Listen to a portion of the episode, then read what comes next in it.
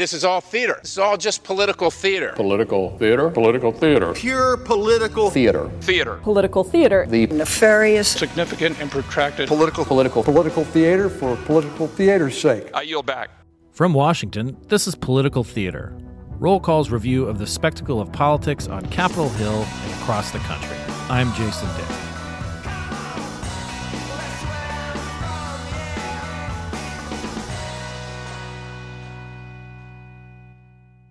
Tuesday's primary races in states from Idaho to North Carolina were good news for the establishment of both political parties. Or bad news. It kind of depends on how you define the establishment. In North Carolina, for instance, Chuck Edwards, who had the backing of the state's junior senator, Thom Tillis, beat incumbent Representative Madison Cawthorn, who had the backing of former President Donald Trump. But in the GOP's Senate primary, Trump's guy, Representative Ted Budd, won the nomination beating former Governor Pat McCrory and former Representative Mark Walker, once a member of House leadership. In Idaho, Representative Mike Simpson, a veteran Republican lawmaker, fended off a primary challenger who accused Simpson of being a rhino, a Republican in name only. And the state's Republican governor, Brad Little, held off a challenge from the Trump backed lieutenant governor, Janice McGeachin. But isn't Trump, as the former president, kind of the establishment? And then there's Pennsylvania, where to start there? Joining us on this episode of Political Theater is Jacob Rubashkin of Inside Elections, and he will explain it all. Right, Jacob? Welcome back to oh, Political oh, yeah. Theater. oh yeah. Well, thank thanks for having me. A lot to talk about. For sure. Why don't we start at Pennsylvania because it's the most unsettled and and probably won't be settled by the time this podcast gets out uh, of of all the uncertainties that we have. There's an open seat in in Pennsylvania. Both parties are contesting it very heavily. Uh, this is key to control of the of the chamber and an evenly divided Senate. Uh, in, in, the Democratic field, uh, Lieutenant Governor John Fetterman won it r- running away uh, from Connor Lamb, uh, a, a uh, Democratic congressman from the Pittsburgh area. Uh, you know that that there was no question about that. Nobody in the D.C. leadership, you know, kind of realm, whether it was B- Joe Biden or or Nancy Pelosi or Chuck Schumer, endorsed one way or the other, and they all seem to be behind Fetterman. But there's a little bit of weirdness there because Fetterman is kind of an outsider, even as the lieutenant governor. And in the Republican primary, we've got this crazy uh, race that's still unsettled between Dr. Oz, uh, who has Trump's backing, and uh, Dave McCormick, who is uh, a little bit more of the kind of country club Republican. He's married to Dina Powell, who used to work in the Trump administration. He's a hedge fund guy, Army veteran. Let's talk about the Republicans first, because it, it seems like we're we're going to be in for a little bit of a fight here for a, at least a little while until a recount. Yeah, well, this this lived up to expectations as as a real barn burner in Pennsylvania. Uh, for months now, we've known that it was going to be a real slugfest between uh, Dr. Mehmet Oz, TV's Dr. Oz, and Dave McCormick, the, the former hedge fund CEO. Uh, in, in the last couple of weeks of the race, we had a little bit more excitement with a third candidate, Kathy Barnette, um, who uh, is is, a true conservative outsider, uh, not not just one in, in name only, uh, former conservative commentator, had run for office once before, uh, but never successfully. Uh, very little was known about her. And so she kind of shook up the race in the closing weeks, uh, ended up placing a third, uh, not uh, as strongly as. some of the later polling suggested, and and yeah, you know we're we are solidly in recount territory between Oz and McCormick. we're looking at fewer uh, than 2,000 votes separating the two of them um, out of you know well over a million cast. Um, and we, we won't know for a while whether Trump's pick, Dr. Oz, uh, is going to be the nominee or whether it will be McCormick um, who who takes on Fetterman in the fall. Right, and and you know we should note too that Barnette is is you know she was in in Washington for the January 6th protests she was she had echoed a lot of the former president's uh, you know claims of election fraud. Um, I mean, she was you know really kind of a, a, a, darling, you know, if, if you will, of like some of the more some of the more extreme right elements of the party. And even though she came in a, a third, I mean, she'd probably end up with about 24, 25% of the vote. and with McCormick and Oz both at like around 31%, I mean it's it shows like not not just a you know traditional Republican in in McCormick, insurgent Republican in Barnette, and then celebrity Republican in Oz. Uh, you know Oz in his in his speech on on the election night thanked Trump and Sean Hannity, uh, not not necessarily the people of Pennsylvania. because he was lived in New Jersey up until a few months ago. Uh, but it, it almost shows like where this strange sort of set where we're at, where it's hard to keep track of who is who's in power who's sort of in charge in the, in this sort of setting. Yeah, I think that the important thing to remember is that even when we talk about someone like Dave McCormick being more of an establishment Republican, uh, that was not how he presented himself in the campaign. Uh, Dave McCormick ran as a Trump Republican. He brought on, it almost became a recurring joke in political circles, the sheer number of Trump world people that he was bringing onto his campaign payroll uh, in the hopes of securing that uh, coveted endorsement. He presented himself as a real MAGA warrior. He was not up on the debate stage saying, Hey, you know, you guys know that I have a PhD in international relations from Princeton, uh, which he does, but you'll never hear him talk about that in a million years uh, because that's not where the Republican electorate is. Um, and, and, so, yes, even though uh, his resume uh, if you were looking at it without watching his campaign, you would think, oh, this is a guy who could have run for Senate in the Republican Party anytime over the last 50 years. Uh, th- that's really not how he sold himself to voters. Um, and so I, I, think the, the story of this primary is that um, all of the candidates were Trump candidates. Uh, Dr. Oz obviously was the Trump endorsed candidate, uh, but Kathy Barnette, I think Steve Bannon called her ultra MAGA. Um, you know she she was uh, a real avatar of kind of the, the base level energy that propelled a lot of Trump's success in Pennsylvania over the last five years, um, and then obviously McCormick trying very hard to adopt that mantle, move away from uh, his more establishment credentials uh, over the course of the campaign. And on on the gubernatorial side, Doug Mastriano uh, he won the primary for the Republican uh, nomination, and it, again is sort of more. You know, he, he had a little bit easier race. He didn't have you know as as much. You know, he, he wanted outright. It was clear on election night. Uh, but he's another person who has sort of fallen in line, but seems to be a more true believer. Uh, if not, you know, just to you know, sort of echo what uh, you were saying about what how Bannon described Barnette. He he's probably along the lines of he's if he's not ultra MAGA, he's ultra MAGA adjacent. Yes, for sure. And and and again, uh, you know, the the people who did well in that Republican primary, obviously Mastriano, but also Lou Barletta uh, and and Bill McSwain, former Congressman Lou Barletta, former U.S. Attorney for the Eastern District of Pennsylvania, uh, Bill McSwain, all of them were running as as Trump candidates. Um, uh, Mastriano is really all in on the big lie. He was also present uh, at uh, January 6th at the Capitol. He uh, has has been a pivotal figure in uh, this this movement to try and um, empower state legislatures to overturn the will of voters and assign electors uh, in the electoral college to whomever uh, they feel really won the election. Um, he he has been at the forefront of of that movement, and uh, that clearly struck a chord with the Republican electorate. Uh, he was the Trump endorsed candidate, but that endorsement came very late in the game and and was more, uh, in my mind at least, that was more Trump hedging his bets when it looked like Dr. Oz might be uh, on the outs. Um, picking Mastriano was a pretty close thing, uh, close to a sure thing for Trump, given just how well he was doing in the polling compared to the the field of of six or seven other candidates in the race.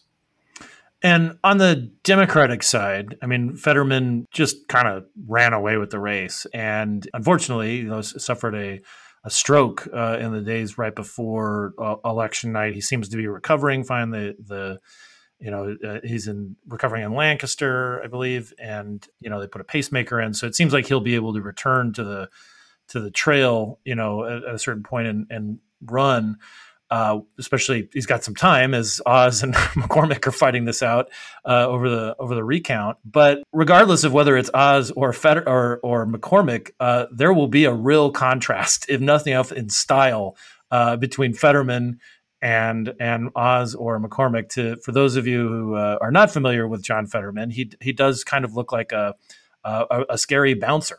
Uh, I mean, he he's uh, six eight, almost six nine, uh, bald, goatee, has tattoos. He has the zip code of Braddock, where he was the mayor, uh, tattooed in one f- forearm, and then the dates of gun violent deaths in uh, gun violence deaths in Braddock in on his other arm.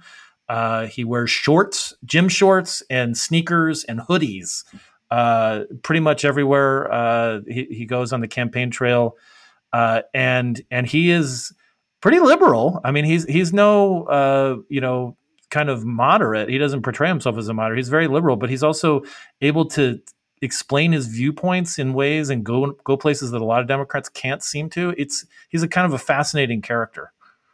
John Fetterman is unto himself uh, in in the world of politics. There's no one else uh, quite like him. It is as if uh, you know Bernie Sanders, instead of being a seventy something uh, guy from Vermont, um, was a six nine uh, tatted up guy from eastern uh, western Pennsylvania. Um, he he absolutely steamrolled the opposition in this primary. I think by the end, it was pretty clear that was how it was going to play out. In the beginning, I think uh, there there was a little bit more expectation that Connor Lamb, uh, the the congressman from Pittsburgh, um, w- would put up a more stiff resistance. Uh, he eventually finished uh, well, well behind Fetterman, um, and, and, I think that that's a testament to Fetterman's strengths as a candidate. Um, he has one of the best media machines of of any uh, politician in in the country. I would argue, certainly among the the, the, the cadre of lieutenant governors, uh, I think you'd be hard pressed to find another lieutenant governor that has anywhere near the kind of uh, self sustaining uh, media presence that he does. Um, and he has been able to go around the state and pick up votes everywhere. Um, he he did very well in Philadelphia. He did very well in Pittsburgh, but he also won every single other county um, in Pennsylvania, uh, and uh, I think that that that's how we're going to see him run this race in the fall. I think his campaign is going to lean very heavily into his ability to go uh, to those places where Democrats have slipped in recent years and uh, turn out at least a little bit more vote, um, try and close the margins at least a little bit and give themselves a cushion, in addition to, of course, uh, getting really great support out of Philadelphia and Pittsburgh, which is integral to any Democrat who wants to win statewide and again, this is you know some people you know like would consider this maybe the real marquee you know matchup because you know with Pat Toomey retiring, Republican, I mean an open seat. I mean Republicans have to hold all these pretty much uh, and and flip. You know it, it, they they can't afford a lot. There isn't a large margin of error, uh, and if certainly if you know, if Fetterman's able to like pull this out, that gives the Democrats a cushion for some other candidates that might be a little wobbly uh, somewhere else. Um, so we could talk about Pennsylvania the whole time, but let's talk about North Carolina too, because again, just this message of you know, in, on one hand, the the sort of traditional establishment, uh, people like Thom Tillis, he's also the um, you know the former House State House Speaker. I mean, he's he's a person who has his own constituency in North Carolina. He still knows you know the, the he's a big part of the political establishment and he really made made sure that people knew that he was behind Chuck Edwards, uh, who was in, in, a primary race against Madison Cawthorn. Cawthorn got Trump's backing. Cawthorn is again what you talk about Fetterman being a singular politician. Cawthorn, not that many people have his sort of resume uh, in terms of the kind of trouble he's been in with either speeding, taking guns to airports, getting photographed at Hitler's retreat in Germany. I mean, on and on so again, like, is the establishment Thom Tillis or is the establishment uh, Donald Trump? the answer has to be both. I think the Cawthorn situation was really the rare moment where um, his his controversies became uh, so omnipresent, um, and and they really cut through uh, the the news in a way that a lot of other kind of controversial Republican members of Congress don't. Uh, thinking about someone like a Lauren Boebert or a Jim Jordan or Marjorie Taylor Greene, who uh, are are boogeymen for for Democrats, but uh, not always kind of the A1 story of the day. And Cawthorn was was uh, a high profile embarrassment. Um, in addition to, you know, he called out his own conference. Um, for you know the the cocaine and and the orgies, cocaine fueled sex orgies, the cocaine fueled sex orgies, which you know I.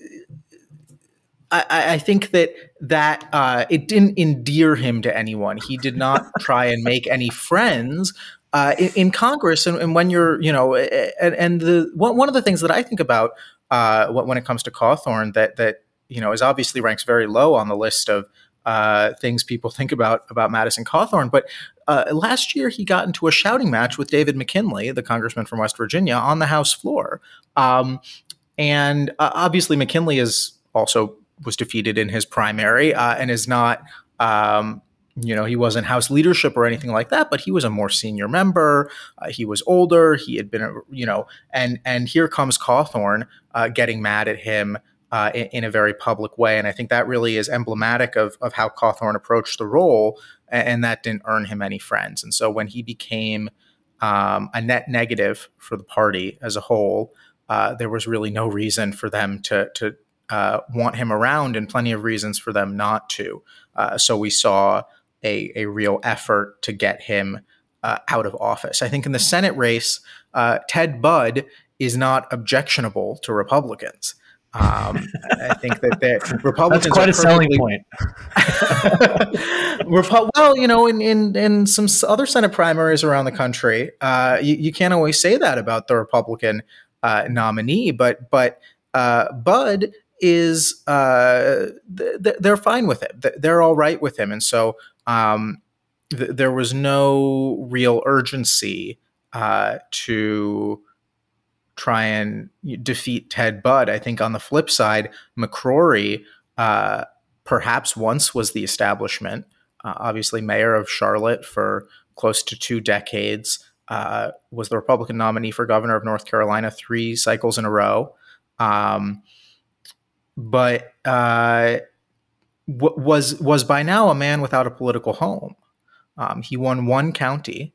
Uh, he won Mecklenburg County, um, at least I think he, eh, you know, what the last I checked the results, uh, he may have even lost. No, he he he won Mecklenburg County. That's the one county he won in the state.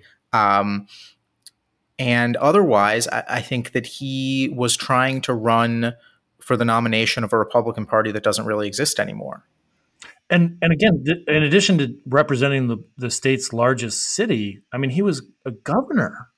like, I mean, he he held statewide office before, and it was just like you know, it, it, voters were just like, nah.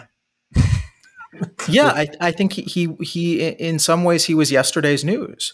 Um, he's obviously been out of office for six years. He lost. I think if if he had won re-election in 2016 and and was a recently retired two-term governor, um, this this would be perhaps a different story, but uh, he lost the state even as Richard Burr was winning the state, even as Donald Trump was winning the state against Hillary Clinton. Uh, he was the sole Republican um, at the top of the ticket to to lose his race, and and, and that clearly hurt him. Um, that was a selling point for the Budd folks uh, that um, Pat McCrory had had already lost statewide in a good year. Uh, I, I, do think, though, however, there there is an element of uh, serendipity to the result in this race that that shouldn't be overlooked, which is that uh, this primary was originally scheduled to take place in the middle of March, um, in, in the second week of March, and uh, the litigation over North Carolina's congressional map, um, which was highly contentious. Uh, progressed to the point where the, the courts delayed the primary for two months uh, from March till May. And if you look at the polling numbers um, over the course of last year and in the first three months of the year, McCrory leads in every single survey taken of this race.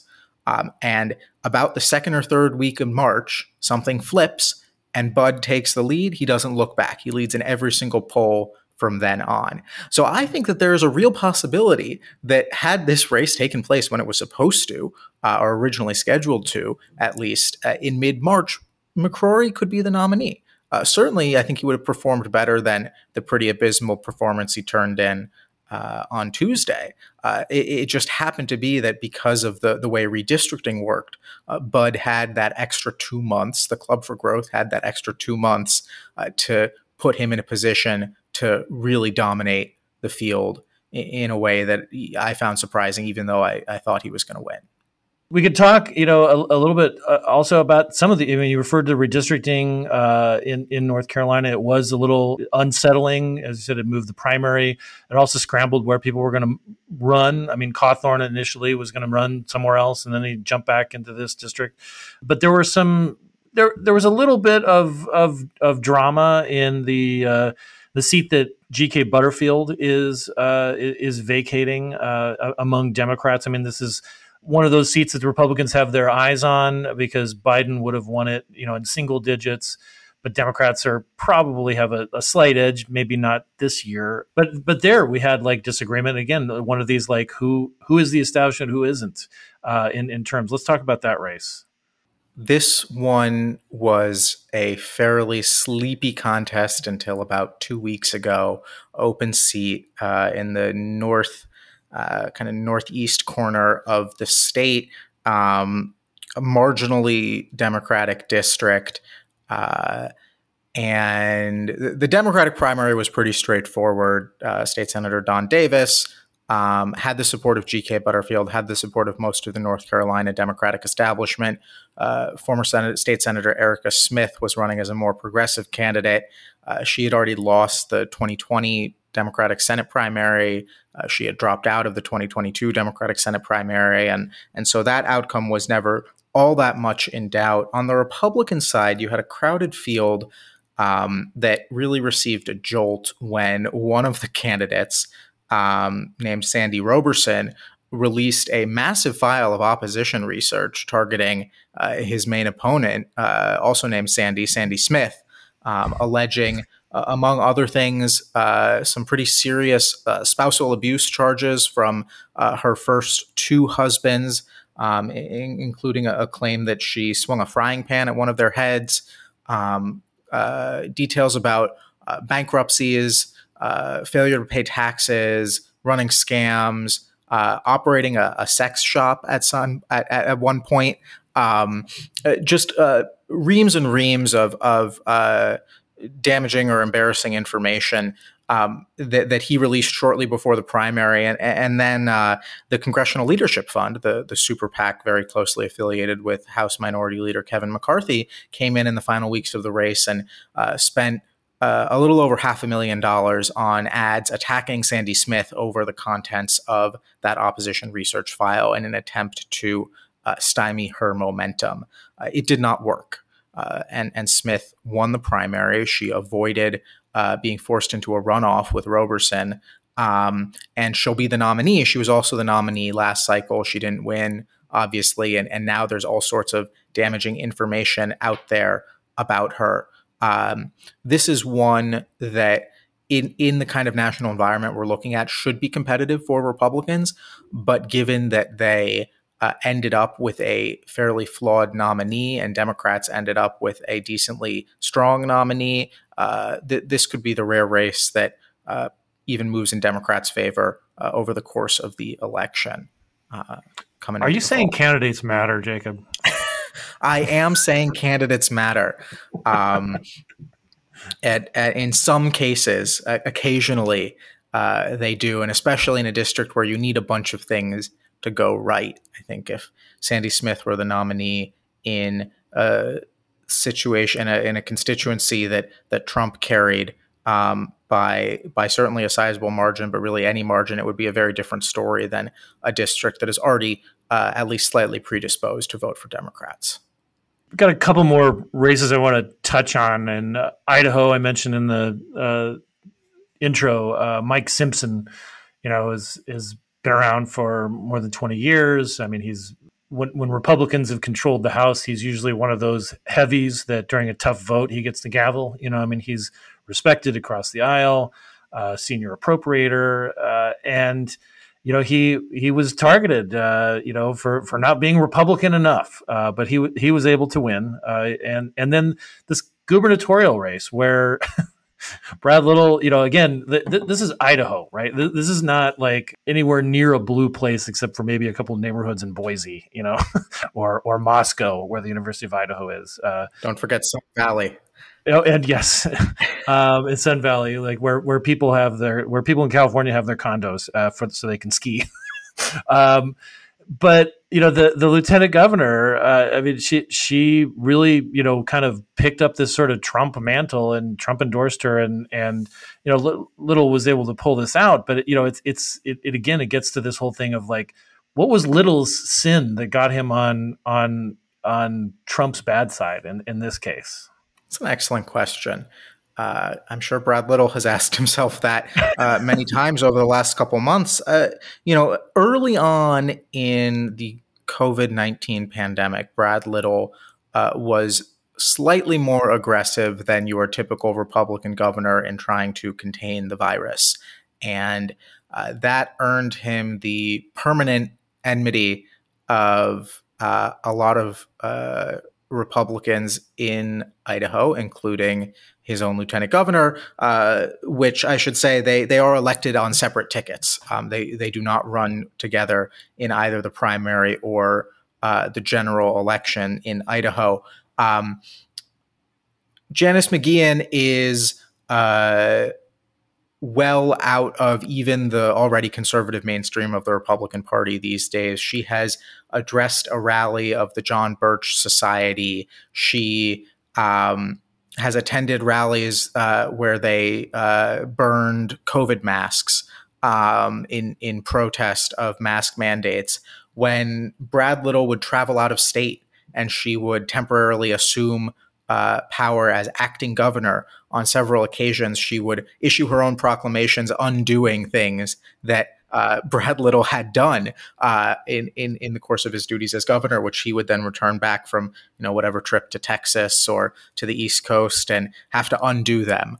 Um, uh, as to why Trump endorsed her,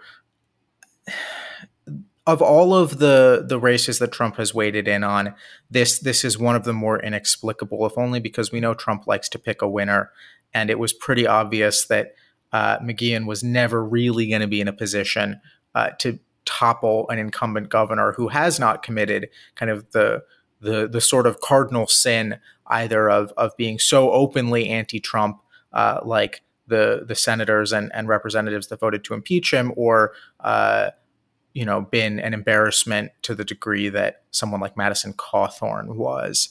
Um, so uh, the the end result relatively unsurprising. Um, uh, though I will say, in the final weeks of the race, the Republican Governors Association did come in and spend a little bit of money on behalf of Little. Uh, I I tend to think that was more uh, a better safe than sorry maneuver, and clearly, I think the margin, the final margin, would suggest that um, he he was in good position from the beginning. He cleared fifty percent of the vote.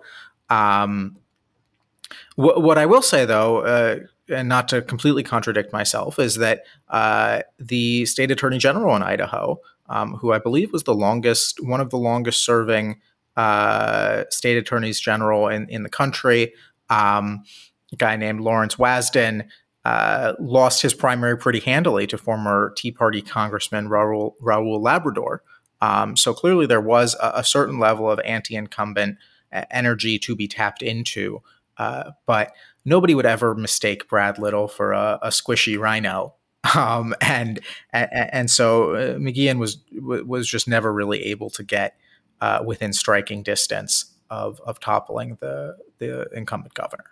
Finally, let's round it out with Oregon. Again, there's a race that's unsettled. Uh, we we don't know the exact timing of when it will be settled, but two races in particular. Uh, Oregon gained a seat in, in reapportionment, so they had a, a, a seat to fill, uh, and, uh, and and so they, were there was a contest for that, and then there was a contest for Kurt Schrader's seat. Uh, Kurt Schrader is a uh, sort of a moderate Democrat. You know, he's a former uh, veterinarian. He's gone so far as to vote against Nancy Pelosi in leadership uh, situations, but you know, he he was going up against a uh, a, a, more progressive candidate, uh, uh, Jamie McLeod Skinner.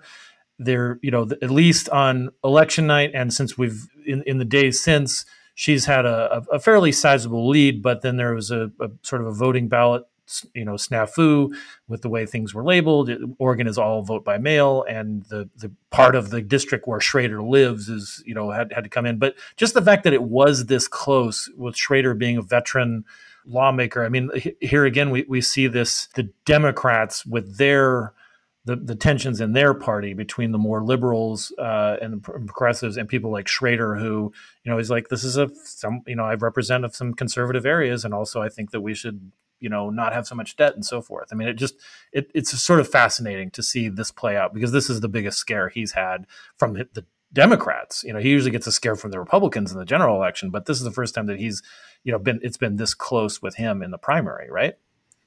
Yeah this uh he he is looking uh, like he may well lose this race. Obviously, there there hasn't been an official projection yet, but uh, he he did not start out strong. I, I think that uh, there are a couple of things going on here. Uh, the first is in a redistricting year, members are always going to be more susceptible to primary challenges because they have new territory uh, right. that they have to uh, contend with, and um, you know, for for Schrader, that me- meant winning uh, votes in Deschutes County. It meant winning votes um, in in more uh, liberal areas than perhaps he was used to. Um, so, so there's a baseline level of vulnerability that exists uh, in years ending in two uh, for for all members of Congress uh, that we're seeing here. The other thing that's going on is uh, this cuts a little bit differently than uh, some of the progressive versus moderate matchups that we see uh, taking place over the last couple of years. Because Schrader wasn't only a moderate, he really went out of his way to uh, be in opposition to what what the Democratic Party as a whole what, wanted to do in any given moment. Um, he ruffled quite a few feathers by uh, calling, uh, referring to the impeachment of Trump, uh, referring to it as a lynching. Um, he held up uh, the infrastructure bill. He was one of the the members uh, of that small group that held up the infrastructure bill. He uh, was very much opposed to a lot of the facets of the Build Back Better bill, which obviously never uh, came to fruition. Um, so it wasn't only that he was uh, a moderate member of the party. He he he was almost too far outside of of the party consensus in the other direction. Um, to uh, to be able to count on on the votes of the rank and file um, in in his district. This this wasn't a Joe Crowley versus AOC situation where Joe Crowley was a good party man. I don't think uh, people would call Kurt Schrader necessarily a good party man, and frankly, I'm not sure how many tears will be shred, shed. Uh, if he if he does not come back to Congress, uh, certainly if if McLeod Skinner is able to hold the seat in the fall, if she's the nominee, um, because he was always kind of a, a, thorn in the side of of House leadership, and so uh, it it is a little bit different, perhaps, than um, you know a Cori Bush versus Lacy Clay or uh, Ayanna Pressley versus Mike Capuano um, that, that we've seen in in recent years. The other thing I'd say is that while while Jamie McLeod Skinner is a more progressive candidate, she also does. Uh, almost in a, a, a, way that's slightly analogous to Fetterman, um, have a uh, a more um, workman sensibility about her. Uh, she comes from the eastern part of the state, which is more rural. Um, her wife's family is uh, a, long, a seventh generation ranching family um, in eastern Oregon. Um, and she previously ran for Congress in a very Republican district in, in 2018. Uh, so uh, while she is more progressive, she also does kind of have some uh, cachet um, that that uh, makes her an appealing candidate to people who who maybe are not as as left leaning as she is on some of the policies. And finally, I just want to you know mention the not the same kind of dynamics at, at work in Oregon Sixth District. This is the you know the the kind of the newish district, but the you know there you know plenty of people expressed a lot of interest in in you know a new seat, and there were no, there's no shortage of uh, of candidates, uh, and uh, you know this, and then all of a sudden this race got sort of shaken up a little bit, it's somewhat late in the process when a guy who's a sort of a cryptocurrency investor uh, named Carrick Flynn got into the race, and then secured all this sort of establishment DC at least backing and this really ruffled a lot of feathers on the ground, uh, particularly with the, uh, the, the the woman who ended up winning, Andrea Salinas, who had been endorsed by Bold PAC, uh, uh which is a you know PAC that is uh, tries to support uh, Latino and Latina candidates and so forth. and Is chaired by Ruben Gallego, a Democrat from Arizona, and uh, you know Salinas ended up winning somewhat comfortably, but for a while there, there was all this super PAC money pouring in on behalf of Flynn, and people were like, "Who is this guy?"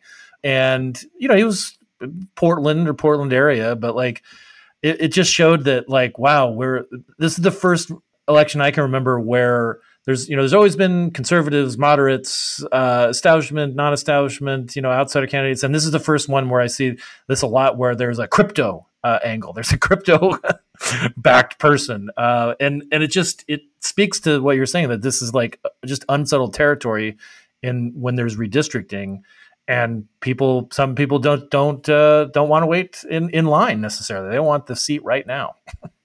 There's a guy named Sam Bankman Fried, who's the founder of a cryptocurrency exchange called FTX, who is the billionaire kind of behind this uh, massive political spending. He has set up a super PAC that is pouring millions of dollars into congressional races all across the country.